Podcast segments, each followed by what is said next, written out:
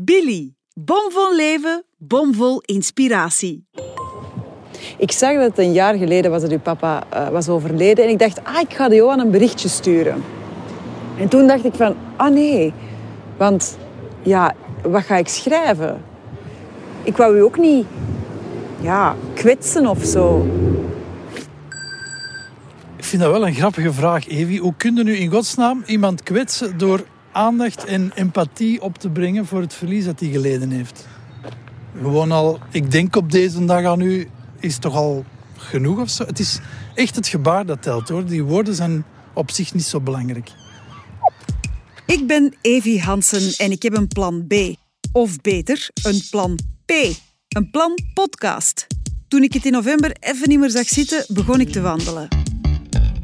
Sowieso elk weekend. Dat doe ik solo, maar toch niet alleen. Via ingesproken berichten babbel ik met mijn moeder, mijn nichtje, een vriend en mijn beste vriendin over de dingen die ons bezighouden. En dat 2500 stappen lang. Welkom bij Walkie Talkies. U luistert, ik tel de stappen.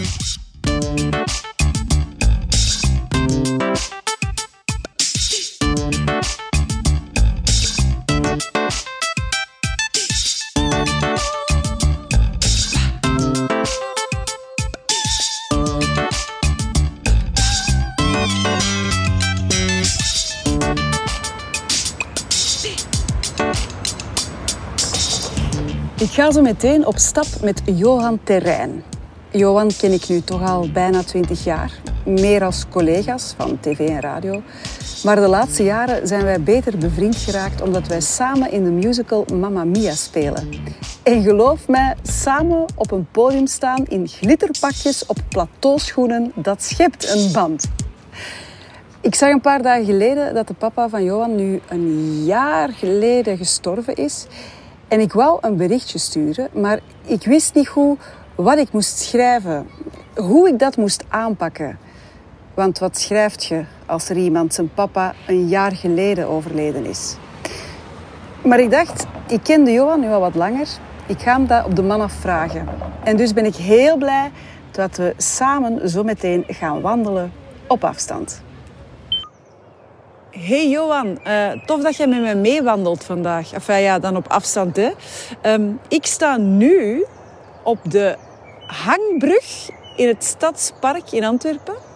En uh, deze brug die is gebouwd in 1906 en die hebben ze onlangs gerestaureerd voor 400.000 euro.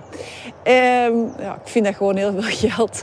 Um, maar goed, ik ga zo meteen gewoon terug naar huis wandelen langs de Paleisstraat en dan een stukje uh, Haantjeslei. En dan uh, ben ik thuis. Ik denk dat dat ongeveer ja, 2500 stappen zijn. Ja.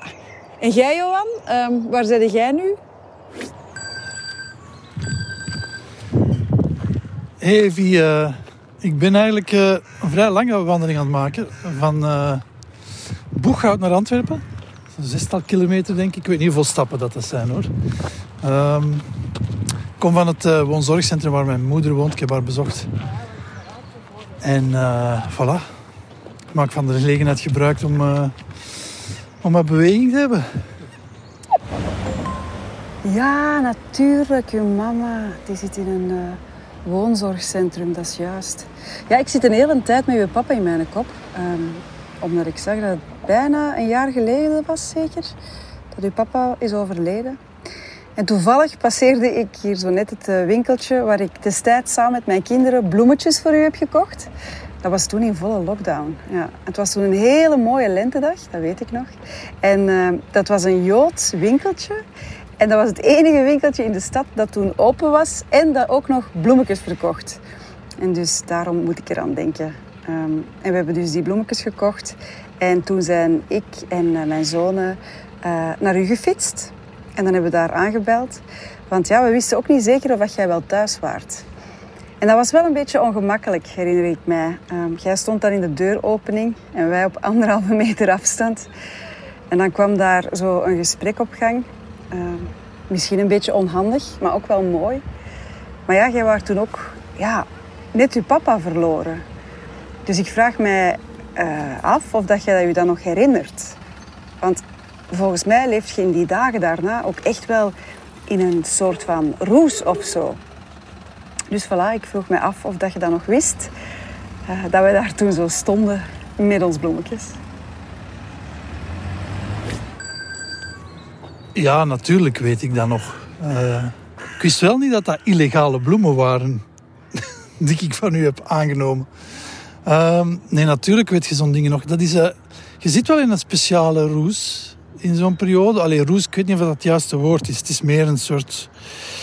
Ik noem het altijd een soort van kokon waar je in zit. Zo, uh, een, nou, een bubbel is het verkeerde woord, hè, maar zo een duikboot. Zo op de bodem van de zee. Waar je alleen maar bewust zijn van wat dat er binnenin zich afspeelt. Maar er is ook wel een soort verhoogde sensitiviteit, waardoor dat je alles wat op dat moment gebeurt, alles wat je voelt, alles wat mensen tegen u zeggen, dat je dat eigenlijk supergoed onthoudt of zoiets. Dus ja, ik zie u absoluut nog voor de deur staan, op jullie fiets, op afstand. En eigenlijk waren er vrij weinig mensen die dat deden. Eigenlijk ben ik hoofdzakelijk via berichten gecondoleerd. En hoe sympathiek dat, dat ook is, dat is toch iets anders dan iemand die even, even in uw gezicht kijkt en zegt: Ik, ik, uh, ik leef met u mee.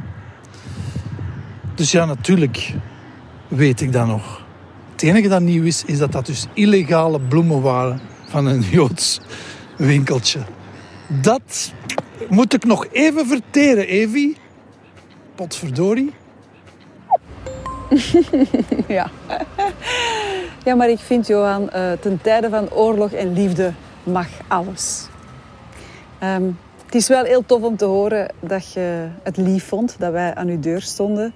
Al ja, kan ik me ook inbeelden dat voor veel mensen toch wel een grote stap is. Hè? Um, voor iemand zijn deur gaan staan. Want weet je, op een begrafenis dan kan je wat opgaan in de massa. En je schudt wat handen, je geeft een kaartje af. En dan, dan heb je toch het gevoel dat je hebt gedaan wat je kon. Um, maar bij jou was er geen begrafenis. Er was ook geen koffietafel. We mochten nu zelfs niet knuffelen. Um, en, en over dat gemis hè, heb je ook een supermooi project gemaakt. Het Uur Blauw. Uh, eerst was er dan die podcast. En dan een theatervoorstelling. En nu is er ook een boek uh, een kei mooi boek. Hè. Ik heb dat gisteren nog eens vastgepakt. Echt heel mooi, ook zo in blauw gedrukt en zo. Dus um, wat ik mij nu afvraag, heeft het uur blauw die begrafenis kunnen vervangen? Heb je het gevoel dat je nu ja, genoeg hebt kunnen rouwen? Hmm, goeie vraag, Evi. Uh, niet zo simpel om op te antwoorden, maar uh, ik probeer dat wel in mijn boek nu, om daar een antwoord op te geven. Uh, natuurlijk, zonder die pandemie had dat project gewoon niet ontstaan. Het is echt ontstaan uit een gebrek aan mogelijkheid om, om bij je omgeving te zijn, om die te kunnen vastpakken. En dus zoekte andere manieren om, ja, om je verdriet een beetje te delen. Um, dus die podcast heeft dat zeker gedaan omdat dat mij in verbinding bracht met andere mensen die ook, die ook uh, afzagen van het feit dat ze geen koffietafel hadden gehad, dat ze hun verdriet niet hadden kunnen delen. Um, en toen ik mijn theatervoorstelling maakte en dan later het boek, toen ben ik over die vraag beginnen nadenken van wat heeft dat nu voor mij betekend. En ja, ik denk dat mijn rouwproces heel concreet dit is geweest. Daar eigenlijk intensief heel veel tijd in steken. En daar heel veel over nadenken en heel veel in meevoelen. En zo eigenlijk een beetje, ja, uw verwerking doen door anderen hun verhaal te laten vertellen. Klinkt raar, maar eigenlijk is het zo wel. Door er zo intens mee bezig te zijn, heb ik dat denk ik eigenlijk heel goed gedaan. Ik heb me lang afgevraagd, wat zou er gebeurd zijn als mijn vaders gewoon, zonder coronacrisis, stierf terwijl ik Mamma Mia aan het spelen was met u elke avond op, op, de, op de theaterplanken. Hoe had ik dan gerouwd? Ik denk dat dat eigenlijk, of zo voelt dat nu, precies veel moeilijker zou geweest zijn. Dus ik ben blij met die intensiteit die ik er zelf aan gegeven heb. Ja. Vind jij dat raar? Oh nee, Johan. Oh, ik vind dat helemaal niet raar. Ik vind dat vooral heel mooi. En, en ik begrijp ook wat je zegt. Hè. Um, misschien als het leven gewoon was blijven doorgaan en jij naast mij op het podium had gestaan met Mamma Mia op uw plateauzolen in uw glitterpakje. Ja, misschien dat de dood van uw papa dan makkelijker was gepasseerd of zo. En, en het klinkt misschien raar, maar ik denk wel dat je nu dieper hebt gerouwd. En dat is toch ook wel positief. En ja, misschien had je alles sneller verwerkt als het leven gewoon zijn gangetje was blijven gaan. Bij Walkie Talkies moet u gewoon luisteren en wandelen.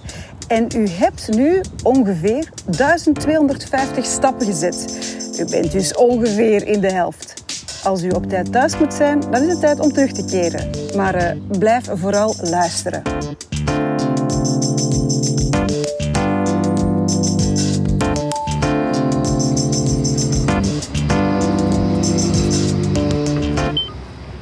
Om nog even terug te komen op eh, de podcast van het Uur Blauw. Hè.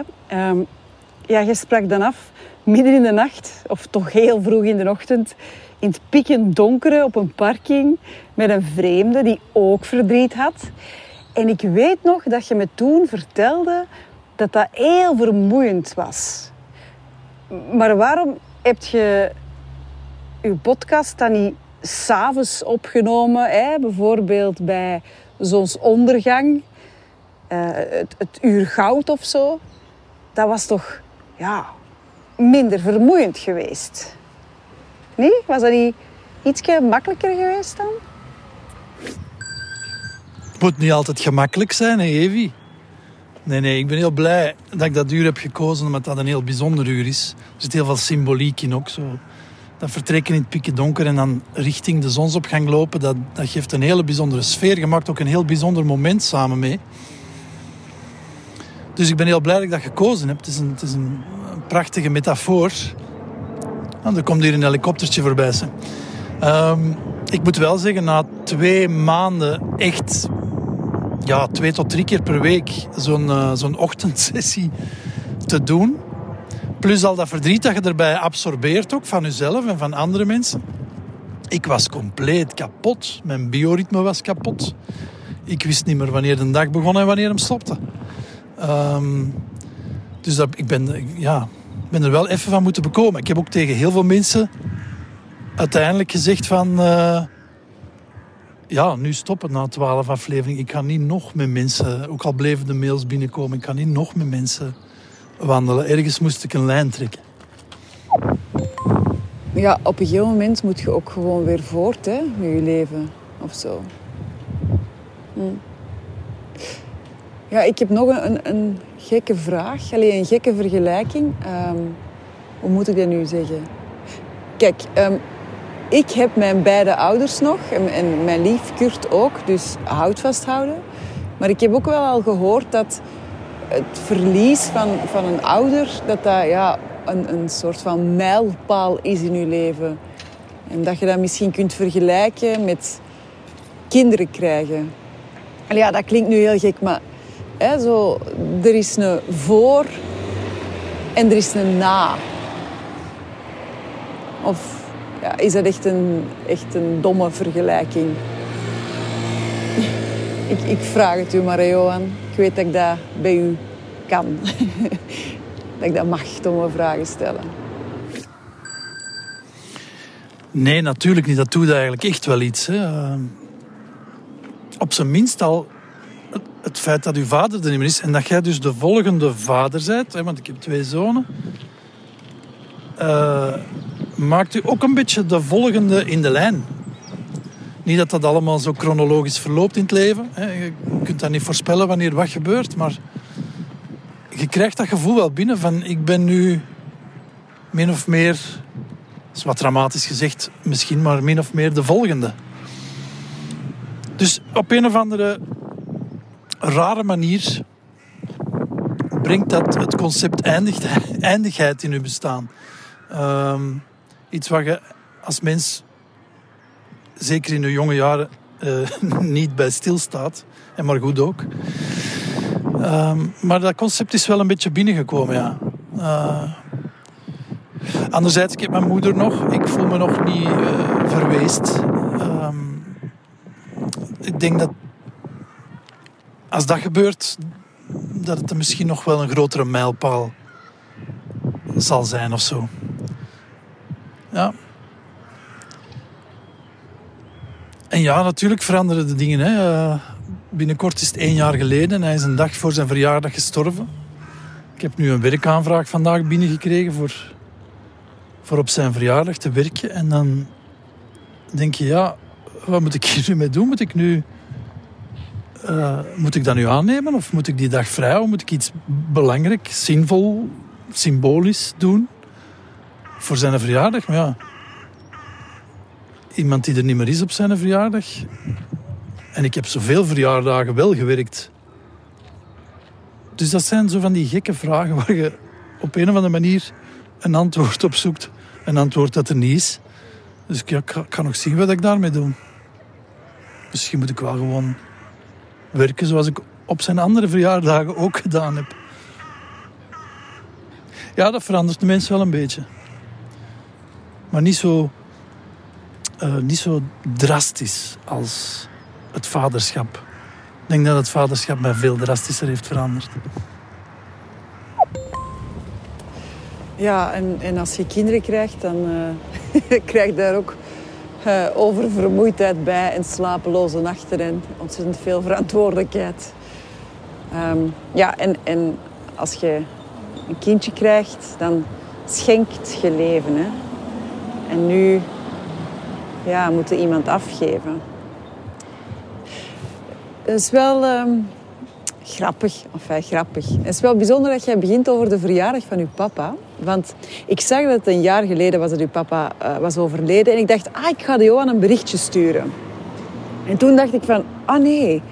Want ja, wat ga ik schrijven? Hè? Als er iemand jarig is, dan stuurt je uh, gefeliciteerd. En als er iemand... Uh, ja, als een dierbare sterft van een vriend of een kennis, dan, stuurt je uh, sterkte. Maar wat schrijf je als die persoon al een jaar geleden is overleden? Of misschien zelfs vijf jaar of tien jaar geleden? Stuurt je dan nog wel een berichtje? En, en is dat wel is dat gepast? Want weet je, ik wou u een bericht sturen, maar langs de andere kant, ik wou u ook niet ja, kwetsen of zo. Enfin, ik wou u niet, um, niet verdrietig maken. Onnodig. Dus ja, ik twijfelde gewoon van, ga ik nu een berichtje sturen of niet? Um, en ook, wat, schrijf ik dan? Hè? Hoe, hoe... Ja, dat, dat vraag ik mij dus af. Hè, Johan, wat, wat doet je in zo'n geval? Wat, wat schrijft je iemand? Ik vind dat wel een grappige vraag, Evi. Hoe kun je nu in godsnaam iemand kwetsen door aandacht en empathie op te brengen voor het verlies dat hij geleden heeft? Dat gaat niet. Je kunt, kunt daar niemand mee kwetsen. En het beetje verdriet dat dat oproept, die herinnering, ja, dat is ook maar een beetje verdriet. Hè? Dat, is, dat is iets wat u herinnert aan het feit dat je iemand graag hebt gezien. Zo erg is dat niet, hè? Integendeel zelfs. En ja, ik zou zeggen, laat maar komen die kaartjes. Elk jaar reken ik er vanaf nu op, hè. en schrijft, schrijft wat er in u opkomt, Evi. Ik bedoel, dat moeten toch geen geacte formules zijn? Gewoon al, ik denk op deze dag aan u, is toch al genoeg of zo. Het is echt het gebaar dat telt, hoor. Die woorden zijn op zich niet zo belangrijk. Gewoon de intentie die je toont om, uh, om iemand zijn verlies te erkennen en, en daaraan, ja, daaraan deel te nemen, dat, dat is gewoon schoon. Dat moeten we vooral niet laten, denk ik. Oh, en je kunt er misschien ook nog een soort klein illegaal boeketje bij doen. Dat kan ook. Dat doet ook altijd deugd, Evi. Wat denkt u daarvan? Oké. Ja, lap, ik hang eraan. Hè. Nee, maar dat is goed, dat is goed. Laten we dat afspreken, Johan. Dat ik de komende jaren op de sterfdag van uw papa u sowieso een berichtje stuur. En ja, misschien ook een illegaal bloemetje voor u koop. Hè? Dan maken we van die dag toch nog iets tof of, of iets ludiek. Je hebt uw papa niet verloren aan corona, maar wel verloren tijdens de lockdown. heeft dat dan uw visie op het huidige coronabeleid ook beïnvloed? Want ja, je hebt echt wel de emotionele gevolgen van de crisis ondervonden. Hè? Ja, en ik kan me dan gewoon voorstellen dat je nu gevoeliger bent als mensen de maatregelen aan hun laars lappen. Ehm, of misschien vind je dat nog allemaal strenger mag. Ja, ik zou dat eigenlijk wel logisch vinden als je, als je het zo bekijkt. Niet? Ik, voel ik voel die twee niet zo geconnecteerd met elkaar hoor. Uh, door de lockdown heb ik veel moeten opgeven. Hè. Ik heb uh, een beetje een offer moeten brengen naar de samenleving door mm, geen mensen te kunnen vastpakken, geen uh, koffietafel te kunnen doen. zoals, zoals zoveel mensen. Ehm, dus dat maakt mij niet direct een fan van lockdowns of zo. Integendeel. Uh, ik vind het eigenlijk schrijnend dat, dat, we een jaar later zijn en dat het nog altijd zo moet gebeuren. Uh, dat mensen geen waardig afscheid kunnen nemen op de manier zoals we dat gewend zijn. Um, daar worstel ik wel eens mee. Uh, wat betreft dat vaccineren, hoe rap hoe liever is zich. Maar dat heeft dan meer te maken met het feit dat ik goesting heb om, om het leven terug gewoon zijn gang te laten gaan. En, en daar terug voluit van te kunnen genieten. Maar die twee zijn niet geconnecteerd. Het een heeft mij iets, en zoveel mensen, iets afgepakt. Wat eigenlijk niet had moeten gebeuren. En het andere, ja, dat is van ons allemaal. Dat is gewoon de wens die we hebben om het leven terug te krijgen. Na een jaar dat we hebben moeten stilgezet.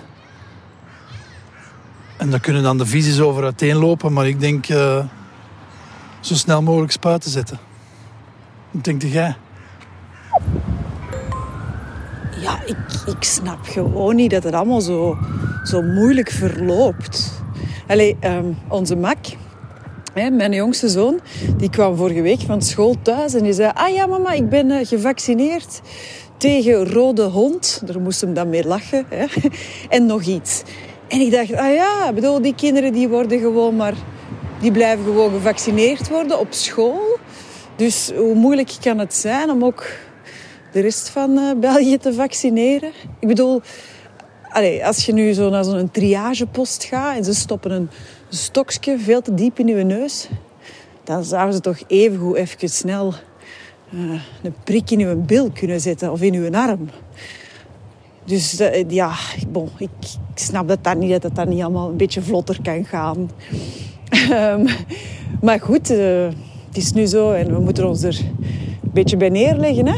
En de rit gewoon uitzitten. Um, ja, Johan, ik zou... Allee, het is niet dat ik ons gesprek niet interessant of zo vind, maar ik, ik ben eigenlijk thuis. Ik sta hier voor mijn deur. Um, dus voilà. En ik denk dat we goed hebben gestapt. Even kijken. Ah, mai, wow.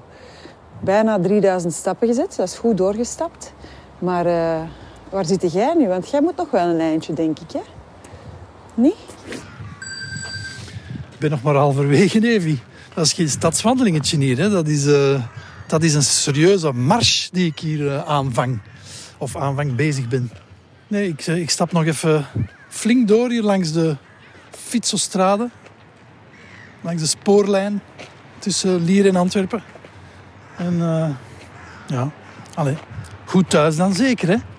Tot de volgende, Evi. Dat is super tof, Johan. Tot, tot de volgende keer, hè? Hopelijk in dicht. Dag! Bijna 3000 stappen. Goed gedaan en fijn dat u meewandelde en dat u mee luisterde. Volgende week ben ik er weer met een nieuwe Walkie Talkies.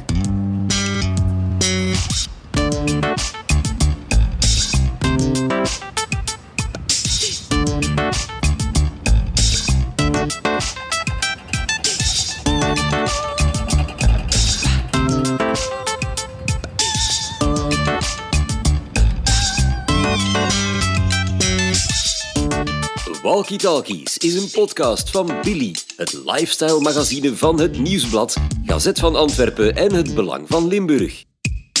Billy, bomvol leven, bomvol inspiratie.